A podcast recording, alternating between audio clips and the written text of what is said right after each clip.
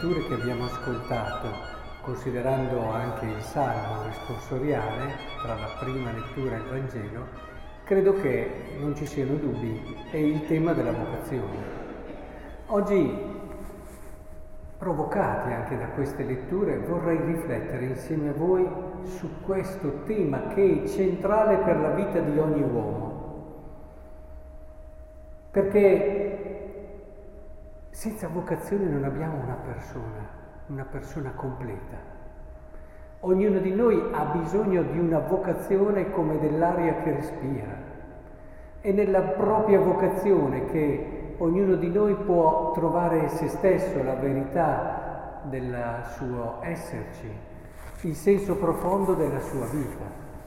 È importantissimo che comprendiamo questo, è importantissimo che entriamo in quello che è una prospettiva vocazionale nel vedere, nel leggere tutta la nostra vita. Abbiamo iniziato con Samuele la sua vocazione, un Dio che lo cerca, un Dio che lo chiama e già qui intravediamo un aspetto importante che poi sviluppiamo. Anche il Salmo responsoriale dice nel rotolo del libro di me è scritto di fare la tua volontà, mio Dio, questo io desidero, la tua legge è nel mio intimo, quindi io vengo, io vengo. Allora ho detto, ecco io vengo.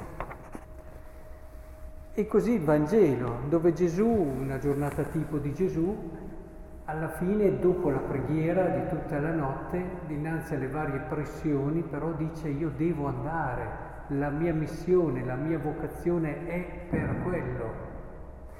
Quindi vedete come oggi la parola di Dio vuol farci comprendere che la vocazione è un problema certo, chiaro, centrale, medio della nostra vita.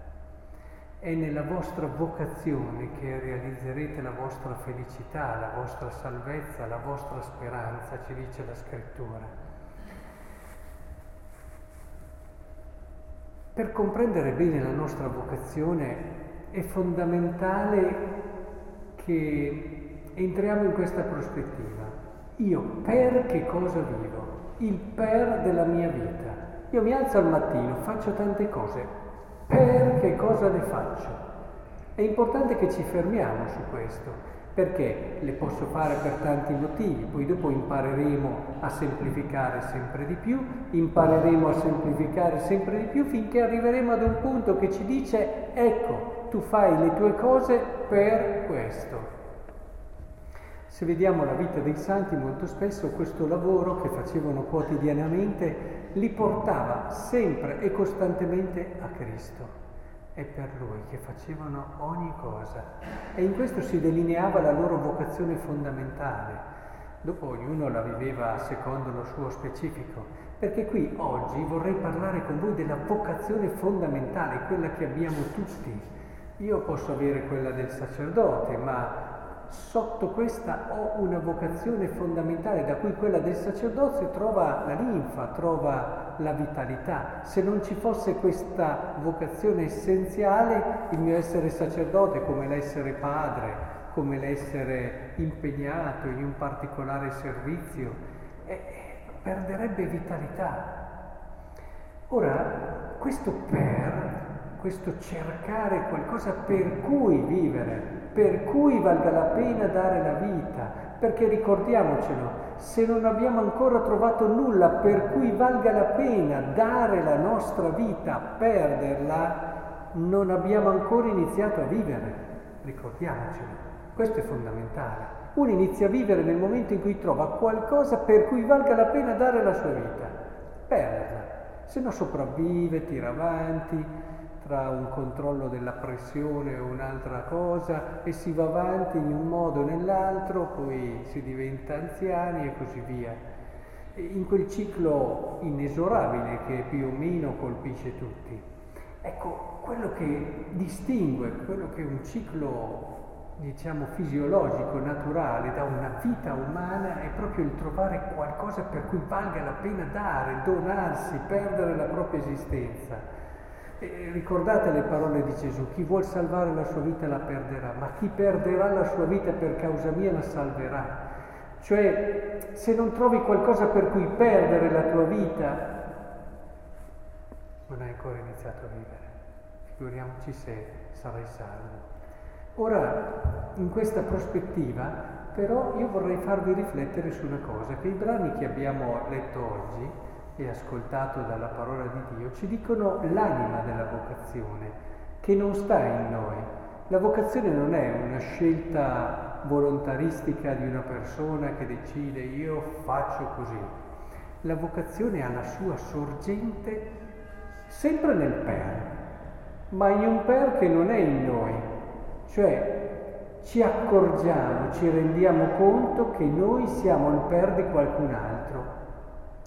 Cioè, quando tu capisci che sei lo scopo della vita di un altro, ecco che sei in grado di comprendere con libertà la tua vocazione. È bellissimo capire che c'è qualcuno che ti ha messo come scopo della sua vita.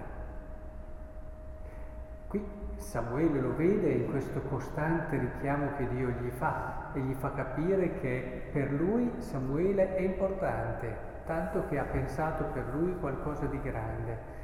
E lo abbiamo visto anche in Gesù che nella notte di preghiera si conferma proprio in questo. Nel momento in cui Gesù prega, Gesù riconferma la sua certezza di essere nel cuore del Padre, di essere importante per il Padre, di essere il suo per fondamentale. E quando tu sai di essere il senso della vita di qualcuno, ecco che capisci con libertà che solo nel darti totalmente potrai realizzare te stesso.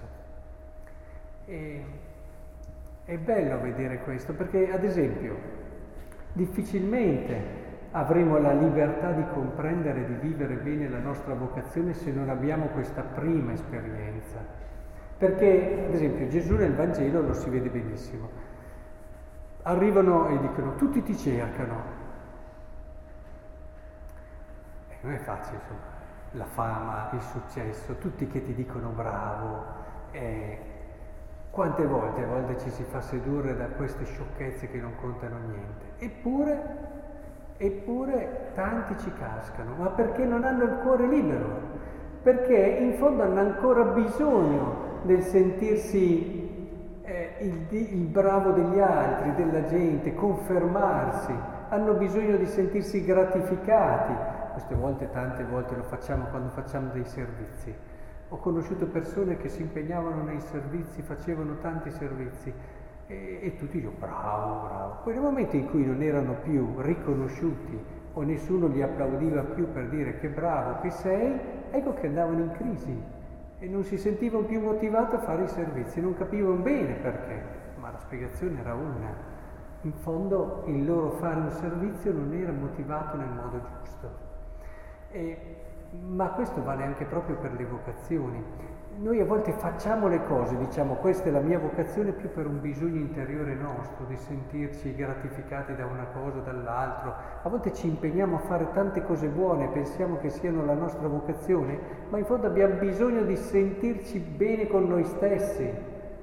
Eh, c'è chi addirittura lo fa per un senso di colpa che ha dentro, quasi a voler rimediare o ripagare quello che non riesce a perdonarsi. Ma potremmo continuare all'infinito, con quelli che sono i casi che possono presentarsi a una persona.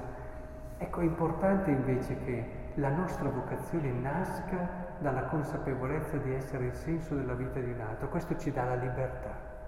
Questo ci dà la libertà. Ed è proprio vivendo per qualcosa, tra l'altro, che questa libertà noi la facciamo crescere. Allora non dobbiamo più compiacere nessuno. E questo è bello perché allora abbiamo gli occhi liberi per capire le cose giuste da fare, le scelte giuste da fare, anche quando ci rendono impopolari, anche quando ci lasciano da soli, perché in fondo, in fondo, quando uno è coerente con se stesso, quando uno vive fino in fondo quella che è la sua missione, un po' di solitudine ce l'ha sempre, perché non sarà sempre capito, compreso, e se soffre troppo il giudizio degli altri e non è libero, difficilmente riuscirà a viverla fino in fondo. Chiediamo allora al Signore questa grazia, porci come problema centrale quello della nostra vocazione, inteso come un per per cui io ho capito che devo vivere, che faccia da punto che unifica tutte le mie attività fondamentali, principali. Però alimentiamo questo da una preghiera che ci aiuta a scoprire che prima di tutto noi siamo il per di qualcun altro, siamo il senso, lo scopo della vita di Dio, l'ha scelto Lui liberamente, non per necessità, però Lui ha scelto di fare me scopo della sua vita. Questo ci dilata il cuore, ci fa sentire che siamo davvero preziosi. E una cosa così non può che essere donata agli altri.